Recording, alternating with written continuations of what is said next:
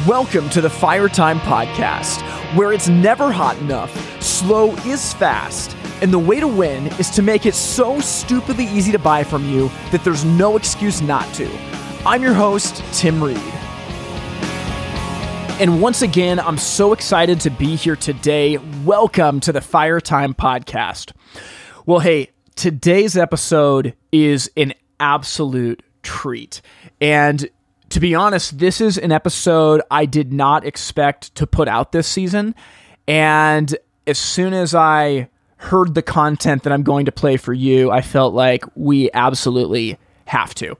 So, to give you a little bit of backstory, I work with Matt Bradley at WhyFire on a day-to-day basis, and he's also the voice of the Firetime magazine. He's the editor of the Firetime Journal as well as the Firetime magazine, and he is one of my best friends in the world.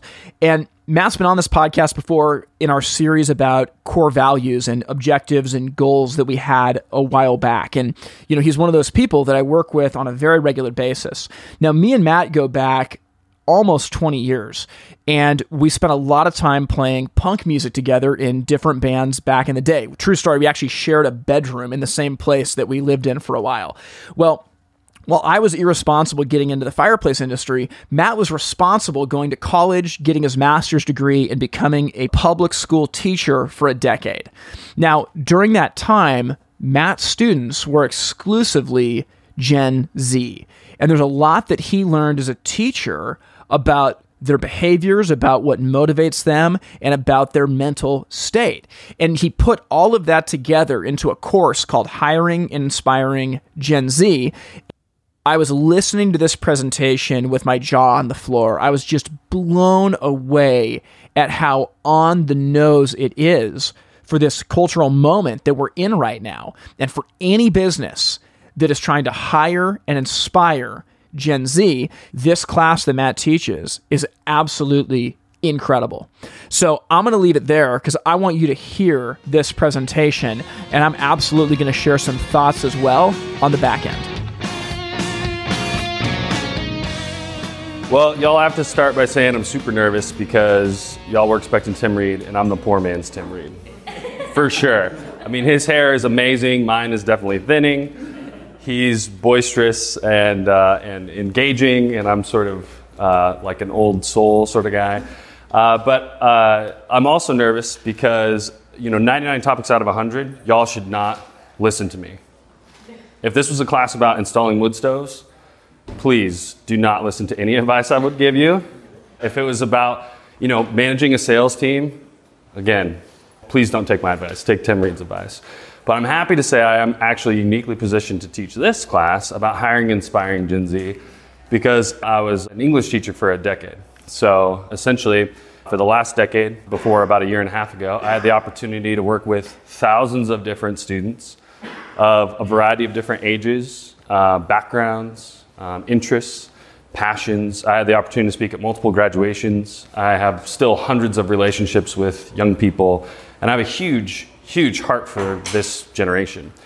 And I'm also uniquely positioned to talk about this because I work with now hundreds of hearth dealers across the US. Right?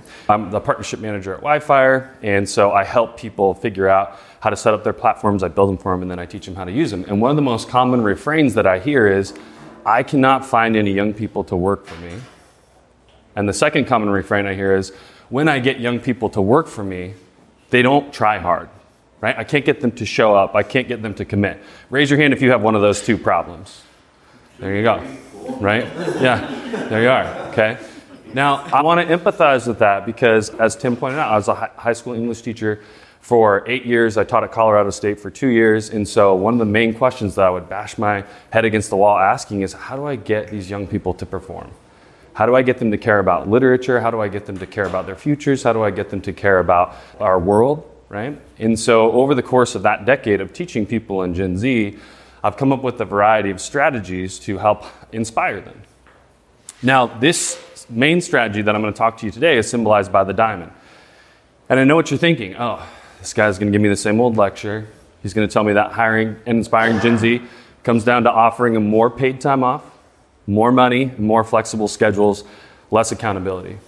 And to those four things, I would say no, no, no, and no.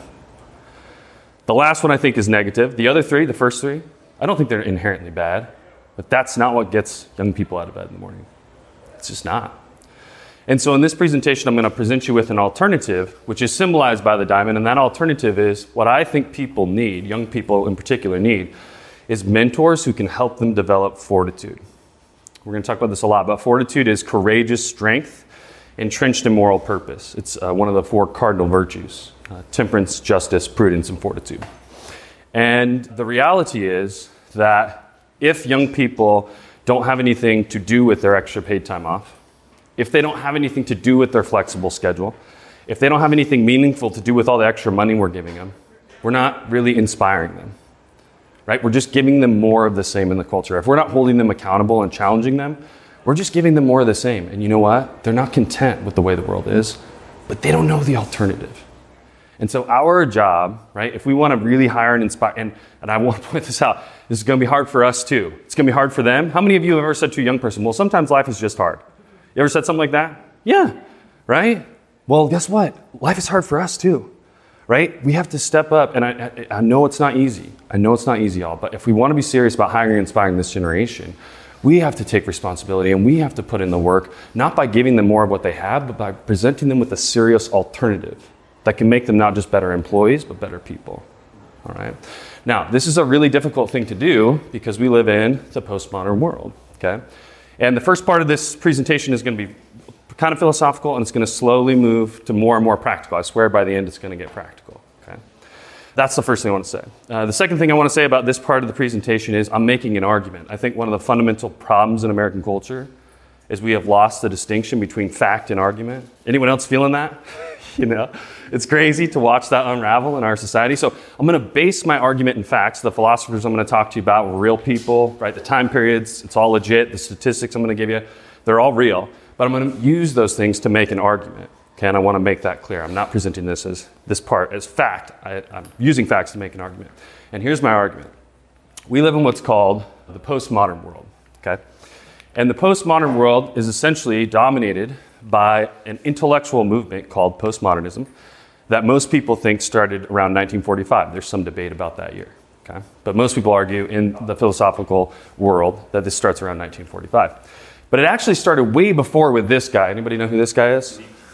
Nietzsche. Nietzsche, Nietzsche, you know, tomato, tomato.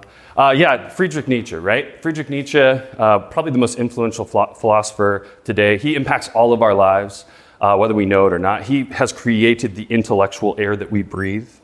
And Nietzsche had two big ideas that dominate our contemporary culture. The first one is he wrote this book called Beyond Good and Evil, in which he posited that good and evil are nothing more than social constructs uh, meant to control us. And as a result, there's nothing really good or nothing really bad. It's just really what you think is good and what you think is bad. And if you're powerful enough and can convince enough people that this thing is good and this thing is bad, that's the new good and bad, right? The second big idea of Nietzsche is that life really doesn't have a meaning or a purpose that's inherent in it. Right? It's all the process of creation through what he called the will to power. Right? More powerful you are, more you get to pick what's right and wrong, and that is the only source of drive and meaning in human experience. Right? Now, this dominates our culture, right? And this worldview is insanely popular. And the thing about postmodernism is if you don't have a set definition of right and wrong, you get a lot of disagreement. do we see that in our contemporary culture? Yes, we certainly do. And so postmodernism is only loosely connected by a couple of core concepts, right? The couple of core concepts or characteristics are skepticism, pessimism, irony. Oh, postmodernism loves irony. And the conviction that all truth is ultimately relative and socially constructed. So let me break that down. Skepticism just means, you know, everything that comes your way, you think, nah, I'm not so sure about this, right? Constant skepticism. Skepticism for its own sake, right? Not to find truth, because truth is just a social construct. See what I mean? Pessimism, right? Uh, if life sucks and then you die, it's kind of difficult to be optimistic or even like realistic about the way the world actually is. Irony, right? Nothing is, this is another postmodern trick, nothing is as it appears, right? If I say to Tim, you know, uh, nice hat. What am I saying? I like your hat. If I say to Tim, nice hat, what am I saying? Your hat sucks, right? That's irony. I'm saying one thing, I'm portraying the exact opposite. That's the way postmodernists say the world really is, right? And then lastly, and this is the real killer, I think, All truth is ultimately relative. That means, oh, and this is absolutely everyone in our culture. I've got my truth, you've got your truth, right? Who's to say, you know, what's objectively real? And then finally, socially constructed, right? And that just means, again, you get enough people to agree with you, then what you think is true is true. Even if you think the world is flat is true, which look it up. There are plenty of flat earthers out there, right? Yeah, if you convince enough people, then guess what? That's true. Now, before I get into absolutely destroying postmodernism, I want to point out that I actually think it's done some positive things in our culture, and that would be a different course because you could get a whole PhD in this particular subject. So I don't want to say that I think it's all bad, but I do think it's done tremendous damage to our culture, and particularly to our young people, because it's gained steam to the point where now it is the default position of most people. It is their assumption. Okay? And what kind of culture does that produce? Right? Well, postmodernism posits that all great ideas, including meaning and morality, are simply social constructs. Right? You think your life has meaning, you're just making it up. You think goodness is real, like the sun is real, you're just making it up. And what does that produce? Widespread apathy. If there's nothing good to strive for, who cares? And despair. Well, if my life has no meaning, what's the point? Second problem that postmodernism has produced. Well, its highest value is individual autonomy. I don't put freedom there because for me, freedom comes with responsibility. Autonomy. I'm going to do what I want to do because if you're the only one who matters, and truth is all socially constructed and meaning is just a bunch of BS, who cares? Right? I'm going to do what I want to do. That's all I want to do. Now, what does that produce? It produces people who are lost because they're not connected to anything outside of themselves. It produces people who are selfish because they only have the option to think about themselves.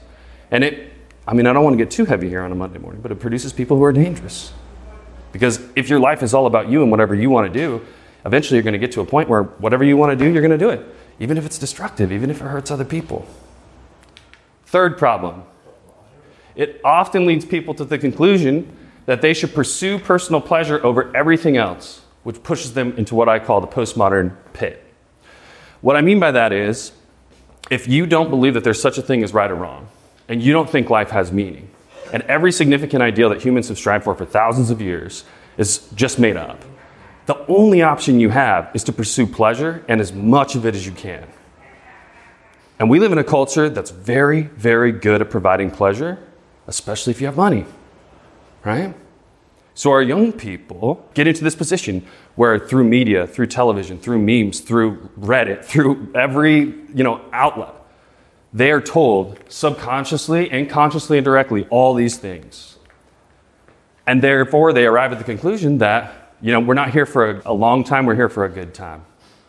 Right? Our generation's created the problems and, and the mindset and, and normalized it for these young people. And now we're surprised that they're desperate. It, it, it's not fair. And I'm not saying let them off the hook. I'm saying put them on the hook. Okay? But we got to put ourselves on the hook too, you know. But this, it's okay. It's okay. Sorry, I'm getting excited now. Okay, so, so, you know, you, you, you convince people life isn't worth living, all that. So, so then what do they do? They say, we're not here for a long time, we're here for a good time, and so they pursue pleasure. And so they work and work and work all week, and they get to Friday, and they get hammered, and they wake up, and they're hungover, right? And then they, on Saturday night, they do the same thing, and they wake up on Sunday, and they go to brunch, and they pretend everything's fine, but all the time they're thinking, I don't know why I'm doing this, I don't know why I'm doing this, I don't know why I'm doing this, until they go back to work on Monday, and they're miserable again. Right? That's what we've created. And what's the long term consequence of this? Well, in short, you know, postmodernism, I would say, even though it has some merits, is one of the main reasons. I'm not saying it's the only reason. It's one of the main reasons that Americans, particularly those in Gen Z, are more depressed, anxious, addicted, and self destructive than ever. And I'm not making this up, right? Gen Z, the definition is born after 1996. So I started teaching high school in 2013. So every high school student I've ever had is a part of this generation. And, you know, again, I'm not going to bog us down these statistics. You can look them up for yourselves.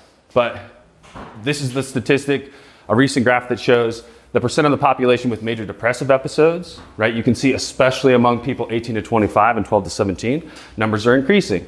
This is the percent of adult population with mental illness. You can see 18 to 25, They're some of the most desperate, and these are from Substance Abuse and Mental Health Service Administration official organizations, right? This is the US Department of Health and Human Services. We all know about the obesity epidemic, right? It's rising and rising. And this one is really striking and super sad, especially because I would bet all of us have been touched by this. This is the number of drug involved overdoses that kill people, right? 2021, off the charts, right? Lastly, we have suicide rates by age range.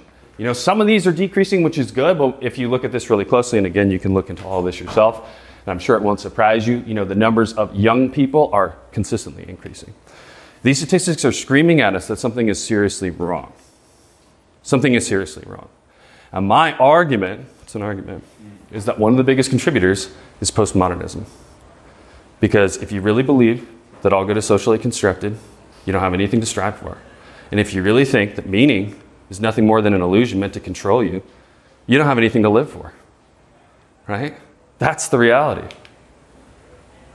Yeah, go I have a quick question. Yeah. I, I, mean, I agree with your critique of postmodernism. Yeah. What is the mechanism by which it has been diffused into the young mind? That's such a great question. I think that there are lots of great answers to it. My answer is it's through a million different channels that are all converging on the same point. So it's through social media, which on all of its outlets right? It's through our, our music. It's through uh, television. It's through, you know, just the world that these kids live and breathe is everything is made up. Everything is socially constructed. There's nothing to live for. There's nothing to die for. And if you think that, you're a fool. The only way they can talk about something like love or honor is ironically. You see that? They don't know how to have a real conversation about it. And again, we, I'm not saying to, to let them off the hook, but we have to point our fingers at ourselves and really directly say, don't buy into this, this is poison. Like, this is poison. And not in a way that's judgmental and saying, oh, you, you were just so lazy. Don't you see? My generation would have done X, Y, and Z. That's not going to do anything. It's to say, listen, I know you were raised in this culture that taught you this, but it is poison for your mind. Let me walk along with you and let's fight through it together. Teddy Roosevelt said, you know, we got to be the man in the ring. it's easy when you're outside the ring to criticize the people who are boxing. It's a lot harder to get into the ring. And we got to get into the ring, is what I'm saying, right? even if we get punched in the face.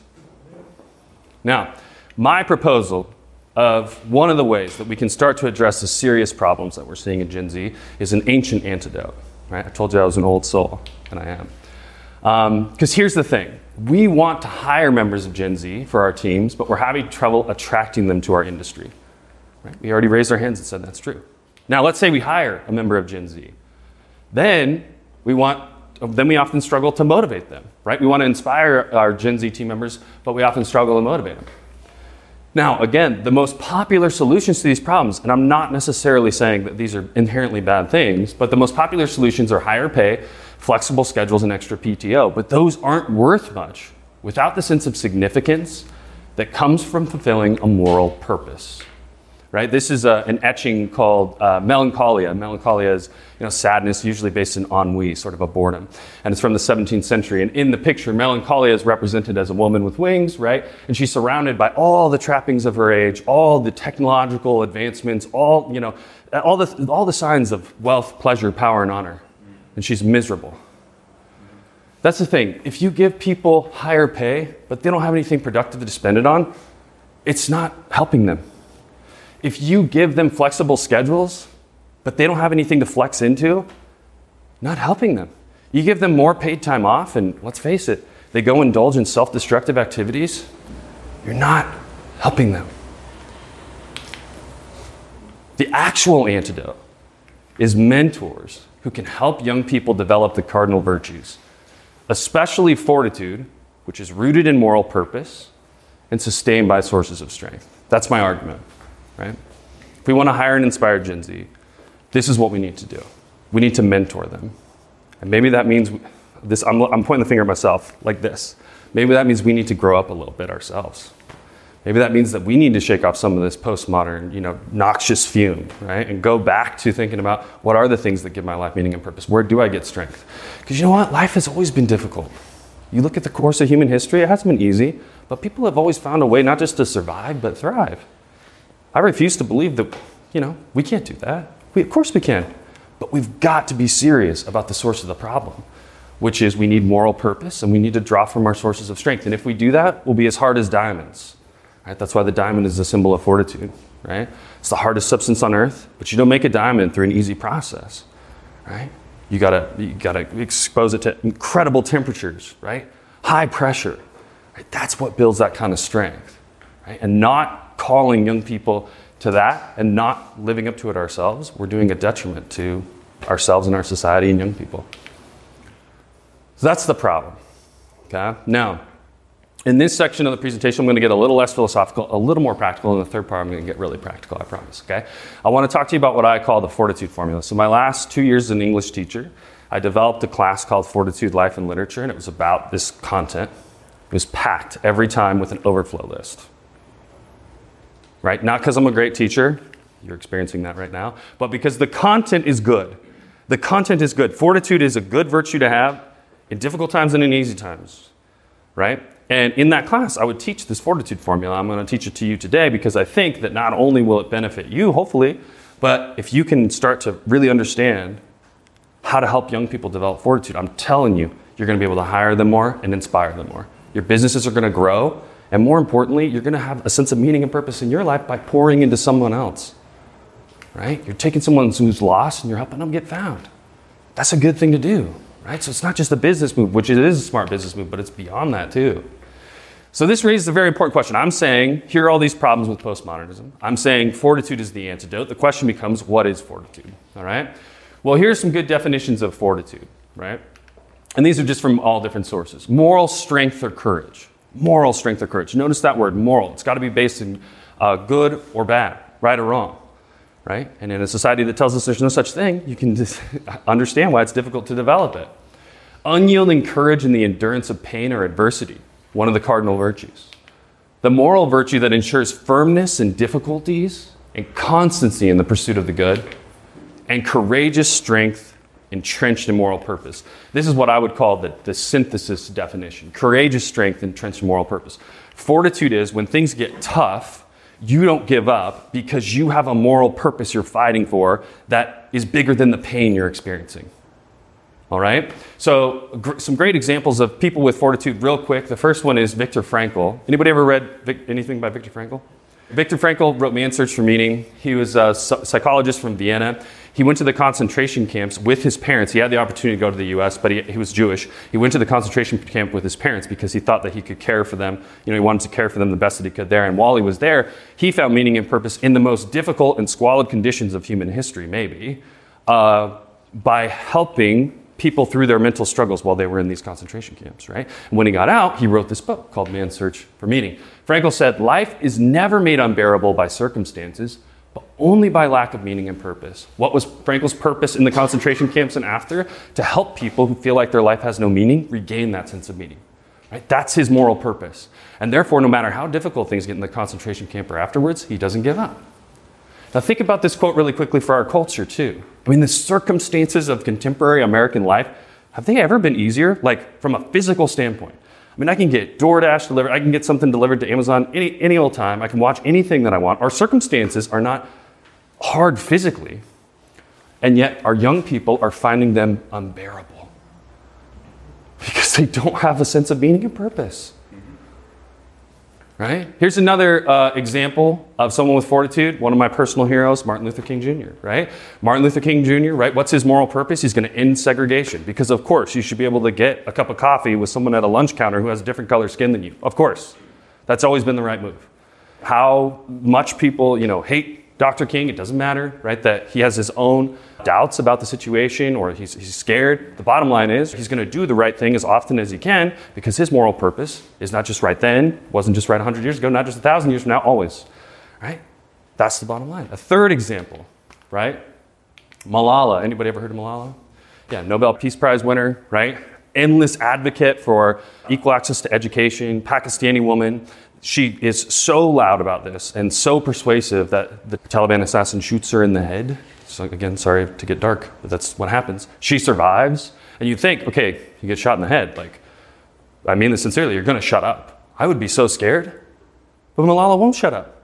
She just keeps going around talking about how women should have access to education. Why? Because her moral purpose is that everyone should have equal access to education, regardless of their gender, right? And the bottom line is that's always been the right move. And so for her, even, right, when she's under this incredible pressure to shut up, she won't shut up. That's what fortitude looks like. That's what fortitude looks like. Now, the question is why is fortitude the antidote to our particular conundrum, our situation, our problem? Why is it the lever to pull on right now? I got three main reasons. The first one is most young people are hungry for an alternative to postmodernism, so the cardinal virtues are right for a comeback. It's very rare that you encounter a young person who says, Oh, yeah, I think everything's going great in our culture. right? They're like, things are not the way they should be. But no one's ever sat them down and said, hey, what if all that stuff that all these memes and social media told you was just a big illusion, like love and honor and courage and compassion, what if those aren't just illusions, but they're actually the things that make life worth living? No one's ever sat them down and intellectually presented that in a serious way to them. So they're hungry. They're hungry. I'm telling you, these classes are packed, and more want to come in because they want that serious intellectual argument. Next, many young people feel like giving up. I mean, I don't, you know, I, I, don't, I don't know how else to say that. They feel like giving up. But fortitude makes the good times better and the tough times transformative, showing beyond a shadow of doubt that life is always worth living. Life is always worth living, right? Think about own, your own times in your life. How many of you, have, and I'm not going to ask for examples, I promise, how many of you have undergone a period of serious struggle and come out on the other side stronger because of it? Show of hands. Yes, of course. Yes, right? That's because oftentimes the worst times are the most transformative if we take it as an opportunity, right? And so fortitude doesn't just make the good times better, it takes the tough times and turns them from something that's terrible into a transformation, a positive transformation. That's awesome. Next, business leaders need team members who persevere when things get tough, and that is a key trait of someone with fortitude. How many of you would like if your employees, coworkers, endured when things got difficult? Of course, of course, we all want this thing, right? Fortitude is the characteristic, it's courageous strength, entrenched in moral purpose. It's like, okay, I ran into a problem, but I'm not just going to give up. Right? That's the whole thing of it. Okay. So, we know my argument about what the postmodern problems are. We know that my argument is fortitude is like the ideal cardinal virtue to overcome our particular moment. Now the question becomes how are we going to do it? What, what's the formula, right? So here's the formula MP times SS equals FL. And what I mean by that is moral purpose times sources of strength equals your fortitude level. Okay? So my idea, this is, you know, I can't, I, this is my argument. My idea is the more so sources of moral purpose you have in your life, the more good things you're fighting for, you multiply that by the things in your life that give you strength, and that gives you your fortitude level. And how high can a fortitude level get? I don't know, a trillion. Because if you look across human history, man, you look at some people and you're like, how did they do that? It's because they had fortitude, right? So we want to get the fortitude level as high as it can possibly get. So what we want to do is in our own lives and in the lives of the people who work for us, we want to help them identify the moral purposes in their life. Then we want to help them identify their sources of strength, and we want to take those seriously, and we want to grow those things. We want to cultivate them. We want to nurture them. We want to water that garden, right? And that is going to produce young people with a higher fortitude level. And along the way, y'all, we might just develop a little more fortitude ourselves, right? which is always useful. Now, let's break this formula down a little bit by talking about where does moral purpose come from? So it's one thing to say, okay, the amount of fortitude you have is moral purpose times sources of strength equals fortitude level. But what are the sources of purpose in life? Well, I call this C and or C and or C right? Connection, creation, and choice. And these come almost directly from Viktor Frankl and Man's Search for Meaning. Let's start with connection. How many of you, if you're not putting on your postmodern hat, take that off? We're taking that off here. How many of you, if you're being real, the number one reason you get out of bed in the morning is some sort of connection? That you have another, another person or another group of people? Of course. Of course right? What are some of the co- types of connections that we can have that really give uh, purpose and meaning to our life? Now we're going to have to get vulnerable. I know everything in postmodernism is saying, don't say something risky, right? Don't be sincere. Fight that, right? What are the things, what are the people that we're connected to that get us out of the bed in the morning? Yes, our children, our spouses, right? Our religious communities, our artistic communities, our businesses, the people in our businesses are counting on us, right? So, of course, connection is a huge source of that, right? And for many people, their connection to, to God, right? And I think it's important that we take that seriously, right? We not, might not all agree with that, but for many people, that connection is so important. If we don't take it seriously, we're discounting that person, right? Next, we have creation, okay? What are some of the things that we can create that give our life meaning and purpose? A business. A business. Yeah. How many of you get some meaning in your life from the businesses that you've created or helped create? Of course. Then there's art, right? There are uh, organizations, there are families. You, you create a family, right? Uh, man, of course we get uh, purpose from creation. And then finally, choice. And this is the one I want to spend time on because in our culture, our culture will say, that's right. That's where you get purpose. It's in your choice. You pick whatever you want. But that's not what I'm talking about. I'm talking about when life goes the way you don't want, how do you choose to respond? Do you choose to respond with compassion and grit and intelligence and courage? Or do you give up or blame the world? Right? One of those is going to produce terrible consequences because it's selfish and it's self centered. The other one inspires people. Again, shake off that postmodern self. How many of you have ever had someone suffer? Maybe it's you or a loved one. Maybe it's from a disease, a loss, um, a business being destroyed. You've seen someone suffer and you've seen them suffer well and it inspired you. Of course, of course, right? So that's what I'm talking about when I'm talking about choice. I'm not talking about this shallow autonomy that tells me, you know, get rid of everybody else, just worry about yourself. That's just the pleasure pit. That's all that is. That ain't going to help you a, a bit. But if you're in a difficult situation and you respond with courage and grace and grit and love and compassion, man, that can inspire people. Man, that can give your life meaning and purpose. And you can get meaning and purpose by watching other people do that. All right, so our fortitude formula is moral purpose times sources of strength equals fortitude level. You want people to have fortitude, you got to help them identify what are the connections, creations, and choices in your life that are giving you a sense of meaning and purpose, that are giving you a sense of significance. Right? Next, we have sources of strength, right?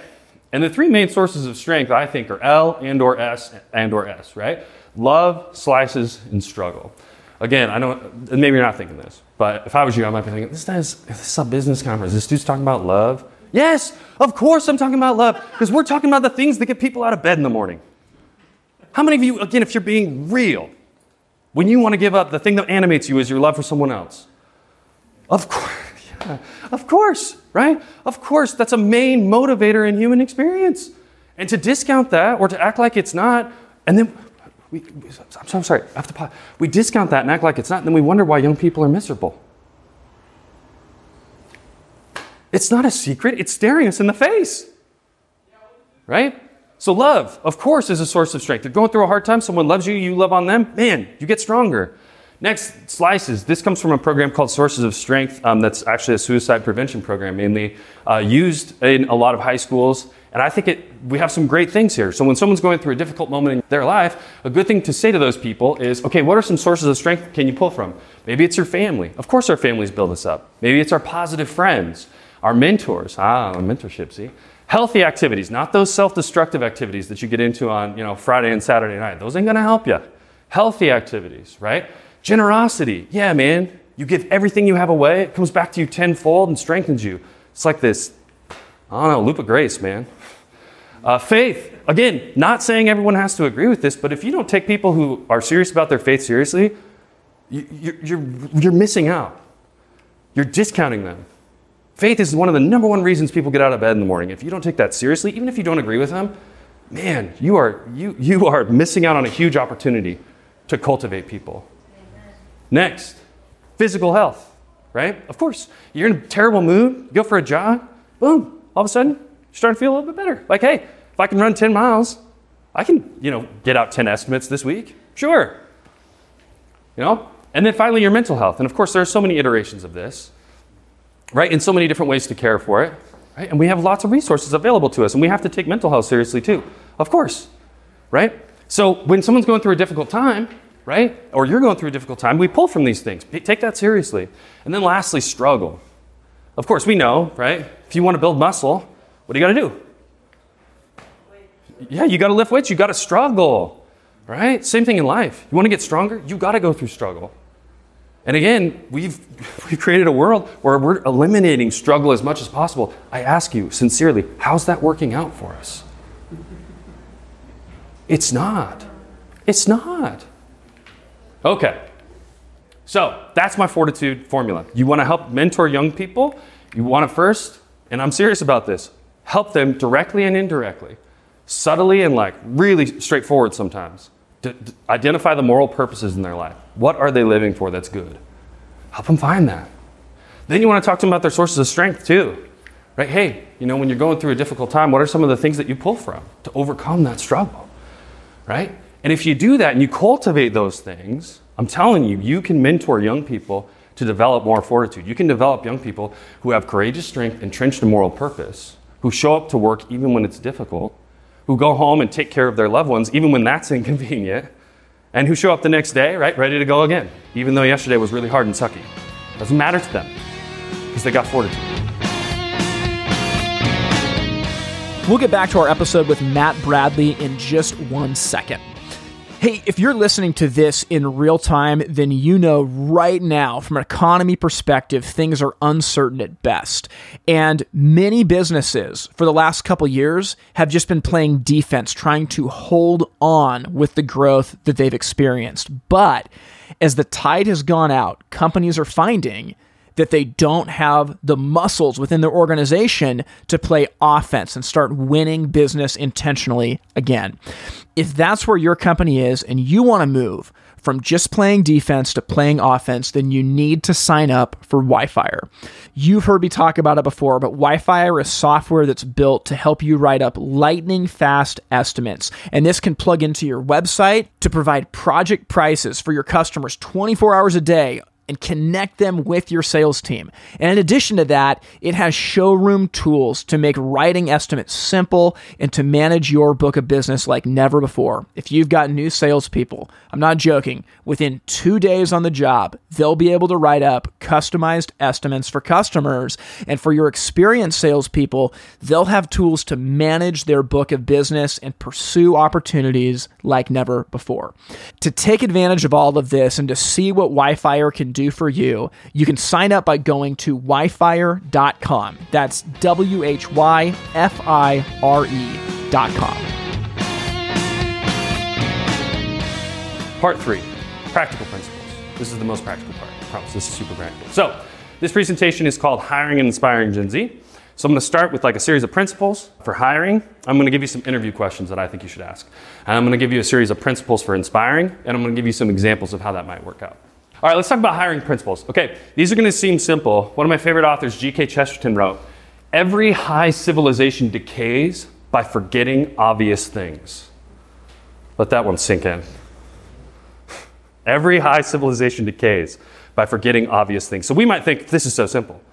Well, yeah, okay, yeah. As I said, I'm a poor man's Tim Reed first, okay? But secondly, we need to remind ourselves of the simple things right now because the, the intellectual air we breathe is so toxic, we have to constantly remind ourselves. Here's the first one when you're hiring young people, avoid sarcasm during initial interactions, like the plague. Here's why sarcasm is expected, it is boring, and it is toxic. I'm not saying that no one's ever made a good sarcastic point. I'm saying, in general, it's just the default position of postmodernists because they don't want to talk about anything of ser- serious significance. Because if you do, you might start thinking that their philosophy isn't right. You might find things that are actually worth believing in. So when you meet young people and you're hiring them for their position, avoid it like the plague. It will catch them off guard almost like nothing else. Instead, practice sincerity during initial interactions. Sincerity is engaging and it's unexpected. And at first, because they're programmed by postmodernism, they might be like, who is this? I think uh, this is kind of bearing my soul a little bit, getting kind of personal. I think that's how a lot of people meet, I uh, think when they meet Tim Reed. Like, this guy's just a little too genuine. He's just a little too nice. I'm telling you, this dude is the same dude right? But when you when you act that way to people, they notice. Like, why is this guy so sincere? Why is he so interested in me?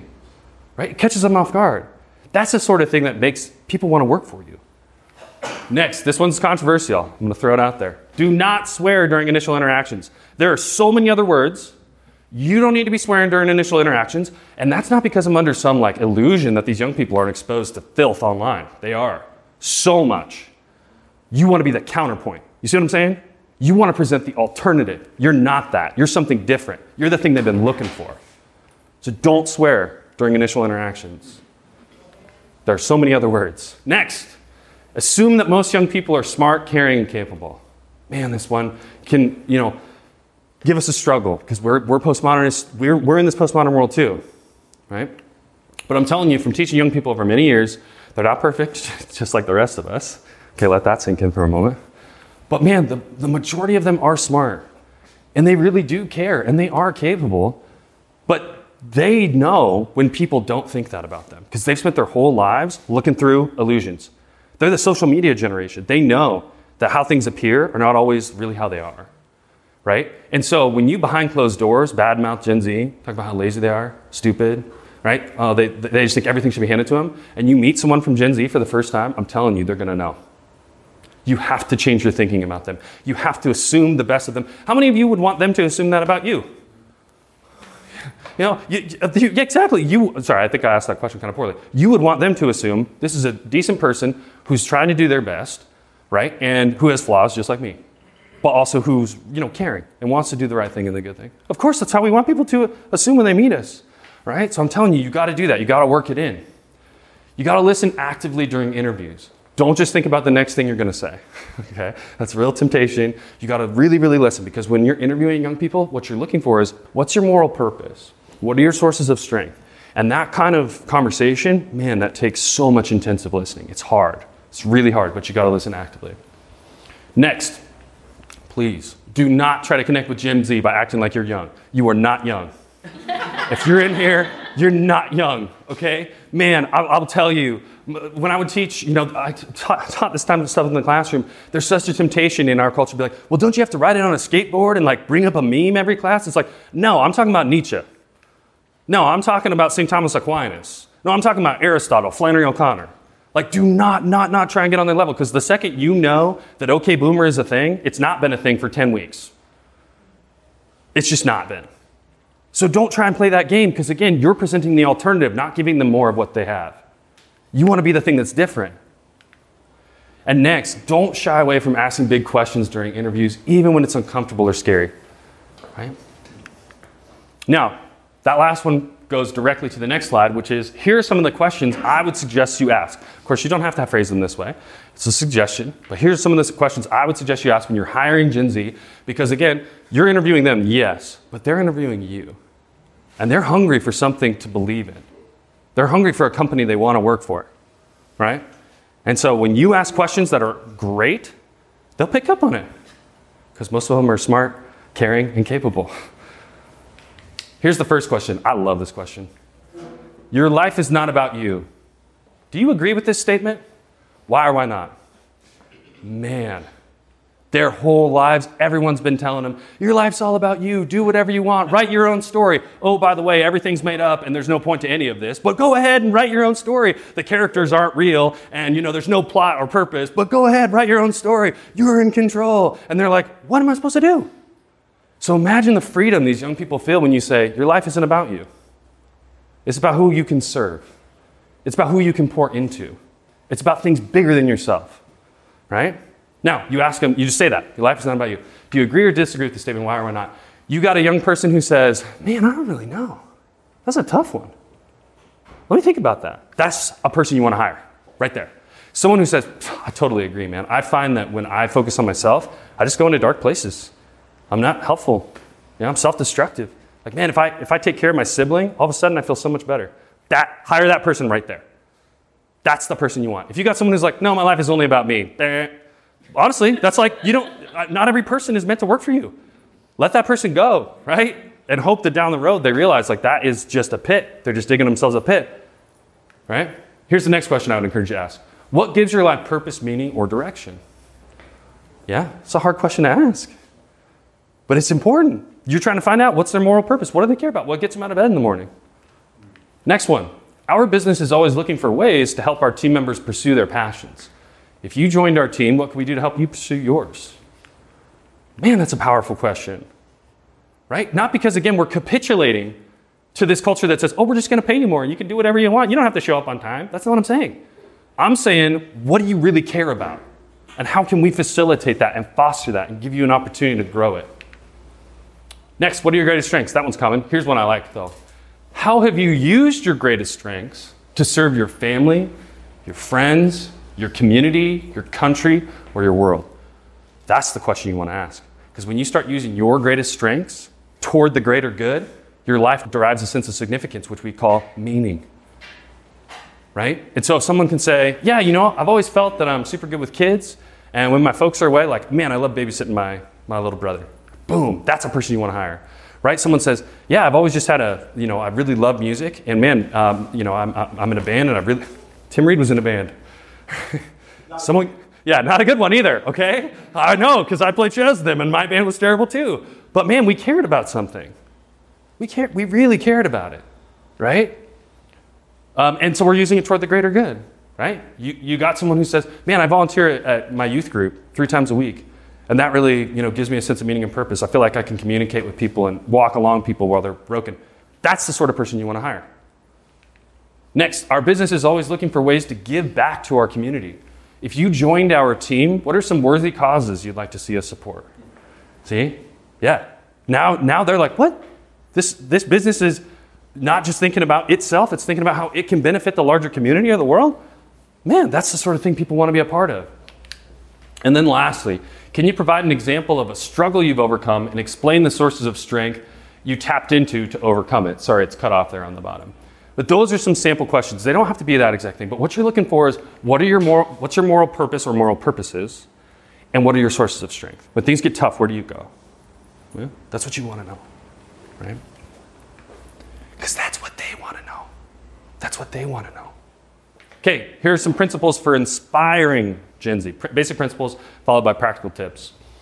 Again, every high civilization decays by forgetting obvious things. Two of these are repeats. I have to repeat them, they're so important. First one avoid sarcasm during daily interactions. Sarcasm has never inspired people in the way that sincerity has. People don't die for sarcasm, they don't. In contrast, sincerity during daily interactions is a crucial precursor to serious conversations. Right? Because postmodernism wants us to keep it all surface level, never get to the deep things, because if we never get to the deep things, we'll just keep pursuing pleasure and busying ourselves and never really thinking about the fact that we don't know what we're doing or why we're doing it. Right? So irony is surface level. Sincerity, boom, that's how you get to the depths. That's how you start to understand what people really are motivated by what they really care about, what they really love. You've got to be sincere, or you'll never have those real conversations with young people. Next, practice gratitude and give your team members the opportunity to do the same. I don't know about here because I haven't been out very much. I was out last night, I guess, and the people were very gracious. But in the Pacific Northwest, this is a real trend. I am perceived as an inconvenience when I go to a restaurant. Does anyone else feel this way? Like you're an inconvenience when you go out somewhere? It's, I know it's regional because like recently I was in Texas and it was not nearly as bad, and then I was here and I felt like last night people were super generous. But man, in the Pacific Northwest, you go out for food, you are an inconvenience. Especially I have three kids, four and under. Oh, I'm an inconvenience. You know, people are like, oh, I don't want to be helping you. Like avoid the table, right? And why is that? Well, we can blame it on them, and they have responsibility for it. But I also think it's a cultural thing in the sense that if behind our customers' backs we talk about how stupid they are and how we wish they were better. And don't you see how expensive this product is? And man, if you leave, I'll just find another one. I'm busy enough. If you say those sorts of things around young people, they internalize them. And then when your customers walk into the showroom floor, how do they treat the customer? Like an inconvenience. Instead, you got to teach young people man, life is a gift, right? When it comes to life, the critical thing is whether you take things for granted or take them with gratitude. G.K. Chesterton. Boom. That's a quote, right? That's so true. Because if you are saying, man, every, and I know people, people aren't perfect, but if you say to those employees who are trying, man, I appreciate you, I care about you, right? And you say, man, I'm so glad that customer came in, and man, I'm so glad we got to make that situation right. And man, isn't it cool that we had that giant company picnic or that that party. Man, isn't it cool that even though that installation sucked so bad, we did an awesome job in the end? Look at that thing. That gratitude matters. It rubs off on people. Articulate your central mission and core values. You know, I, I know this can seem like fluff, but Tim Reed always says this is the most important thing we do as a company. Every quarter we review our, our, our uh, central mission and core values, and it is the thing that animates our company because we try and live them out. Every day we try and live them out, right? And if you look right here on the NDL wall right here, man, I've seen this when they're painted, right? And sometimes you go into a company, it's like, I don't know, you, you know, this on the wall, but do they really do it? How many of you have felt, extremely, uh, the extreme hospitable nature of NDL while you've been here? It is just incredible. And that's one of their core values, right? Partnerships, caring about people. They have them on the wall. I don't know exactly what they are, but you know they live them. You see what I mean? That changes companies, that changes people. Next, show, don't tell, and do it daily. This is old piece of writing advice that's really good. Um, and so true um, because uh, it's, it's tempting for us to say, I care about you. And it's okay to say that to people. I know postmodernism would have us believe that's way too vulnerable. No one's ever going to take us seriously. But it's okay to say that to people. But then you got to show it too. Because, again, they live in the world of irony. These kids live in the world of irony where there's a mismatch. You say you care about me, but really all you want from me is production.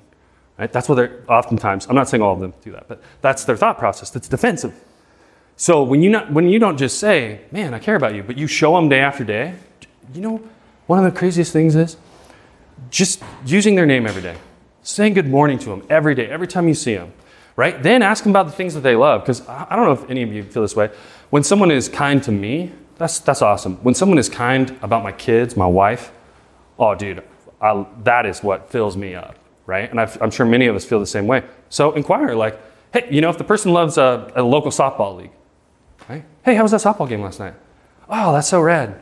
Well, you know, yeah, I, I couldn't play myself, right? But man, I, I, bet you were smashing homers. No, you were falling over in the dugout too. That's okay. You know, I'm sure it's gonna be a, a, still a fun game, right? Whatever it is, you got to do it daily, though. It's work. It is work to pay attention to people, but it's like oxygen. It's like oxygen when you don't superficially pay attention to them, but you really show that they matter and they're there. You got to do it day in, day out. Cause because why? Because that's what you want them to do to your customers. You want them to treat your customers that way, right? You got to treat them that way. And not just be, not just when the customer leaves, say, oh, that wasn't that customer so annoying. That don't help anybody. It doesn't help anybody. Instead, you got to say, man, I'm grateful for the opportunity to work through this difficult problem. And again, I know what you're thinking. Well, that sounds kind of idealistic. That's postmodernism. That's all it is. It's just the intellectual air you breathe, right? Fight it. Fight it like the plague. The next one is set high standards and hold your team members accountable. I cannot stress this enough. You know, when I was a teacher, when kids went missing from my class, I would find out why. They didn't show up for a couple days in a row. I'm tracking them down. I'm calling their houses. I'm reporting it to the principal, right? I'm getting after these kids in the parking lot. Hey, that's weird. You're here because you weren't in my class. And you think, oh, that kind of pestering, that's the exact type of authority young people don't want. They do want it. They want to be held accountable. You know how many kids I failed? Lots. And it wasn't because I didn't care about them, it was because I did. And those are the same kids that write me emails years later and were like, hey man, thanks for holding me accountable. Now I'm doing X, Y, and Z. But see, I didn't just hold them accountable. I showed them that I cared about them every day. And then I held them accountable. It's a both and. You hold them accountable without care, you're just part of the problem. That's what they think in their minds, right? You got to have both and. It's not an either or. Lastly, you got to challenge your team members. I get fired up about this one too. Again, one of the common mantras is, well, well, just don't challenge them too much. You know, they're just not ready. No, Lie. I mean, when I was an English teacher, our students would read Native American literature from thousands of years ago, the journals of Christopher Columbus, the captivity narrative of Mrs. Mary Rowlandson, the autobiography of Benjamin Franklin, the stories of Nathaniel Hawthorne, the fiction of Flannery O'Connor. We would talk about Nietzsche. We would talk about, you know, uh, Aristotle, Thoreau, Emerson. They're ready for it. But you got to challenge them. You can do this, and it's worth doing. They will listen to you if you are serious. And you say it over and over again and show them. But you got to support them too. I didn't just throw the autobiography of Benjamin Franklin at them and say, okay, go at it. No, I said, okay, Here's a little information about Ben Franklin's life. Here's the intellectual movement he was a part of. Here's a little background about his personal life. Let's read these first couple pages together. Notice how we see this X, Y, and Z feature. What's he mean here? Let's summarize that together. You got to have those conversations. But if you do, man, those kids can read the autobiography of the Benjamin Franklin. You know how many people told me they can't? I would say, that's what I teach. All these teachers say to me, they'll never do it. No, you'll never do it. That's the real thing. You don't want to do it because it's hard. But if you do something hard with them, they will do something hard with you. Sorry, I'm getting fired up. Man, okay. I told, I literally told Tim, I was like, yeah, yeah, yeah, yeah. Yeah, I, I told Tim uh, I'm gonna I'm gonna keep it calmer today. The last time I gave this, that I'm failing. Okay, so here are some sample strategies. Again, you don't have to take these, but they're just examples that are super concrete. What do you want to do if you're trying to inspire Gen Z day after day?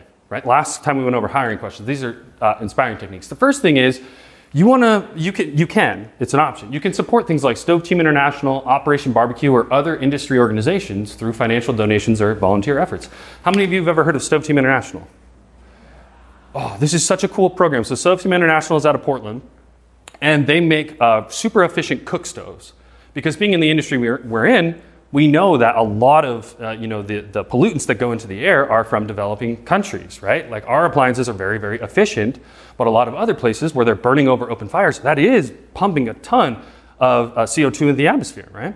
And so what uh, stove team international does it goes to these people who uh, are in developing countries and it gives them cook stoves so now they don't have to cook over open fires. This benefits the people personally because their health improves I think, I, I don't want to misquote this, but Tim and I were talking about this last night. It's one of the leading causes of death in the world is smoke inhalation. So it improves their personal lives. It helps them get out of poverty because people, uh, Stove Team International trains these people to manufacture these and install them. So now it's like, you know, encouraging them to get into an industry, right? And it reduces CO2 emissions significantly. And again, you know, uh, we can argue about that internally as an industry all we want, but you look at survey after survey, what are young people concerned with when it comes to social issues? They're concerned with climate and they're concerned with poverty and economic inequality, among other things. But those are two big ones for them. If you can invest in an, uh, an organization within our industry that helps solve those two problems and not just contribute to them financially, hey Taylor, every time you sell a stove, we're going to donate 10 bucks to Stove Team International or 20 bucks or whatever it is, but say, this is really crazy. One week a year during the uh, slow season, we're going down there. Because it's really easy to be cynical about systems. These young people have been disappointed by so many systems in their life, but your heart breaks open when you meet people face to face. And if you can see, wow, we installed this stove, and now this mother with four children doesn't have to breathe this noxious fume every day and it's burning cleaner, and you're meeting these people, and you're high fiving the kids, I don't care how tight postmodernism's grip is on your heart, something will happen to you. It will right? Next, another one that you might consider Operation Barbecue Relief. This one is where people in our industry they go to uh, sites of natural disasters and they take barbecues there and they cook food for first responders and people who are recovering from these disasters. Man, again, donate to that. Maybe even go there some, at some point, right? That's powerful. Next, support warming centers, soup kitchens, or other community organizations. Again, pick whatever you know gives meaning and purpose to you and your team. But man, we make things that warm people up and sometimes, especially where I'm from, it gets so cold. There are warming centers. What can we do to support those? Soup kitchens. Again, we barbecue. That's what so many of us sell barbecues. Like, okay, let's do something for our local soup kitchen or other community organizations. Give team members the opportunity to spend time with their loved ones. Again, I'm not saying let these young people come in late or whenever they want. But I'm saying maybe uh, you know having an intentional conversation like, okay, I know you need to take your son to school on Tuesdays and Thursdays. Okay, what can I do to support you in that? Right? And maybe it's not like come in whenever you want, but it's like, okay, so you need to come in at nine instead of eight. That's fine. Just make sure you're here by nine. You have that agreement? I mean, that will mean so much to these people, right? Uh, next, give team members opportunities to pursue the passions that give them purpose faith, art, athletics, right? You got someone who says, uh, you know, my passion is being uh, a softball coach. So in the spring, right? It would be awesome if I could start a little earlier in the morning, get off a little earlier in the afternoon, so that I could coach these uh, kids. What do I have to do to make that happen? That's the sort of thing you want to support. That's not being lazy, that's being communicative, right? And again, if, they, if, if, if this young person says, oh, I'll come in at six every day to make up for the time, and the young person's coming in at seven, say, hey, I care about you too much to let this slide. We made an agreement, right? What's going on here? But that's the sort of thing that's going to motivate their behavior. Start daily stand up meetings with five minutes of silence and gratitude and record reflections and journals. I know what you're thinking, see your postmodernism hats on. That sounds a little far out there. But I'm telling you, look into the science of gratitude. It is one of the most powerful things you can do to improve your mental health, your physical health, and improve the connections with people around you. And five minutes of reflection, write down five things you're grateful for today, that's going to rub off. Hold weekly team meetings to review upcoming plans and discuss how they contribute to the greater good. This is key. How are we contributing to the greater good of our coworkers? Think about that auction yesterday. That was so powerful. See, our postmodern habit say, well, that's, is, you know, isn't there some corporate ploy behind this? I don't believe that for a second. I think these people cared about this guy. I think they loved him. Your team will notice when you do things like that, right? So it's contributing to the greater good of our coworkers, our community members, and our company. And lastly, hold monthly meetings to discuss how the company is doing and celebrate team members with fortitude. Yeah. Tim, I know that installation was really tough and that customer wasn't the easiest to deal with, but man, you were out there every day when you were supposed to be. You got the installation done, and everybody look at these pictures. Dude, Tim, come up. Let's let's get out, give him a round of applause, and you know, uh, here's a, a, a, five bucks, uh, five dollar Starbucks gift card, or, or whatever you want to do, right?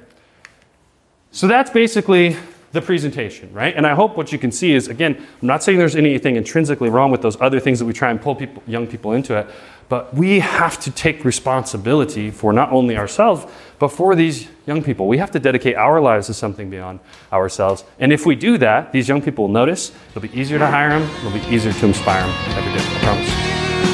Thank you. Well, I hope you guys enjoyed that class from Matt Bradley. My goodness. I mean, I, am not joking. I was floored. Now, like I said, Matt has been one of my best friends for over a decade, and I've seen him teach, and I know the power when that guy gets on the stage, but something really, really came together in that presentation. You know, when Matt talked about how postmodernism is the air we breathe, he's right. Everything in North American culture today is postmodern, meaning that significance and purpose and morality, they're all subjective. Hey, whatever you think is right is great as long as it doesn't hurt anybody. But the problem is whose definition of hurting because that's that's an objective value, not subjective. Yet our society says that everything is subjective. We make ourselves the center of the universe and our pleasure as the highest good. And that sounds good for a little while, but very very quickly it becomes a well that doesn't produce water and we're left trying to find anything we can do to quench it. Now, this in many ways is true of us right now as a society, but it's especially true for young people. You know, even though young people couldn't articulate these ideas of Nietzsche, Hume, and others, they live in the after effects of it. And as a result, they need mentors. And this is something that is so relevant. You know, in, in my own career, I've been fortunate enough to be a mentor for a number of people. And it is amazing as you start to invest in the younger generation, how they become loyal, how their behaviors change, and how they start to take things much more seriously. And what I found is that the whole time they were struggling, trying to find purpose, trying to find hope, trying to find a path forward. And when you can come alongside and say, hey, I don't have it all figured out, but there's some things I can show you. It's like a magnet and and just like just like Matt said, like they're drawn to you. You don't have to try and be relevant to the young generation. You can be a guide because they're sick of what they have. They're they're sick of it. But when they can find something different, they'll latch on. And at the very least, I think from a hiring perspective and an inspiring perspective, what this means is that it's not your job to force someone who doesn't believe in meaning and purpose and morality to believe in those things. That's not your job. Your job is to see if you can unlock that in someone who wants it but doesn't know how to find it. When you've got that person, they're the one to invest in. In in the previous scenario, you might invest some time and just find this is the wrong fit. You know, they don't believe in purpose. They don't believe in meaning. They don't take their job seriously. And as I invest in them, they're not interested. well, that's an indication you need to cut ties. But to Matt's point, there are so many people in Gen Z that are smart, that are hardworking, and ha- have ideas that older folks don't have. And as you invest in them, you will unlock something in their potential that can pay you and our society back for years to come. I, have seen this happen time and time again in my own career. And this class that, that Matt taught, I thought was absolutely phenomenal to help us. You know, things like having core values, talking about our strategy, our goals and objectives, and why accomplishing these things will serve a purpose bigger than just putting money in the owner's pocket, right? These things start to create meaning. When we partner with organizations like Stove Team International, like Matt was saying, or Operation Barbecue Relief, these are things that young people can get behind and it makes them want to be a part of this. When, when you think about the day in and day out practices, though, I think that that's where it gets lost. Many owners and managers think, well, I don't have time. I can't be a mentor. There's no way once a month I could take one of my team members out and just talk to them about about life. And you know, my my word to you, if if that's your situation, is well, good luck. Good luck. I, I hope it's been working for you. But my guess is that it hasn't been. And if we want to make a difference with this generation, these are the things that we have to do. I think that Matt did an amazing job of laying that out. And again, like I can only tell you about my personal experience, but I have seen this time and time again be something that that helps. And, and, and this is ultimately how we, we grow our society. As, as we get older and older, it is our obligation to invest in the young generation and, and now more than ever to mentor them. Well, hey, if this podcast today was a blessing for you and you want to support it financially, you can do that by going to the website patreon.com slash it's fire time. That's P-A-T-R-E-O-N dot com slash it's fire time. And seriously, as as you guys contribute to this on a month to month basis, it provides us a, a budget, a shoestring budget, but a budget nonetheless to be able to plan content, make sure we have equipment that is going to sound good and, and be right, and hopefully give you tons and tons of value. So, to those of you that do contribute, it, it, does not go unnoticed. We are so thankful. And to those of you who aren't in a spot to contribute, hey, you're welcome here. So thanks for listening. And, you know, hopefully this helps you and, and the people around you grow and, and serve your team and your customers and your society better. Well, as we round out today, the thought that I would leave you with is a question. And the question is in your company, who is the person that you're going to start this mentoring relationship with? Who is it? If you don't have a young person to mentor, go find one. Again, I've seen time and time again really smart, really dedicated young people that start to carry companies after a few years, but it takes that initial investment to unlock their potential. And that's what you can do when you're a mentor for them. Well, hey, like I said earlier, I hope that this gave you a ton of value. I think that what Matt brought to the table is phenomenal. So put it into practice this week, and we'll talk again very soon. Thank you for listening to the Fire Time Podcast. To learn more, visit the website itsfiretime.com. Music from this episode was written and recorded by In Bloom out of Portland, Oregon. We thank you for listening to the Fire Time Podcast, where it's never hot enough, slow is fast, and the way to win is to make it so stupidly easy to buy from you that there's no excuse not to. We'll see you next time all in to burn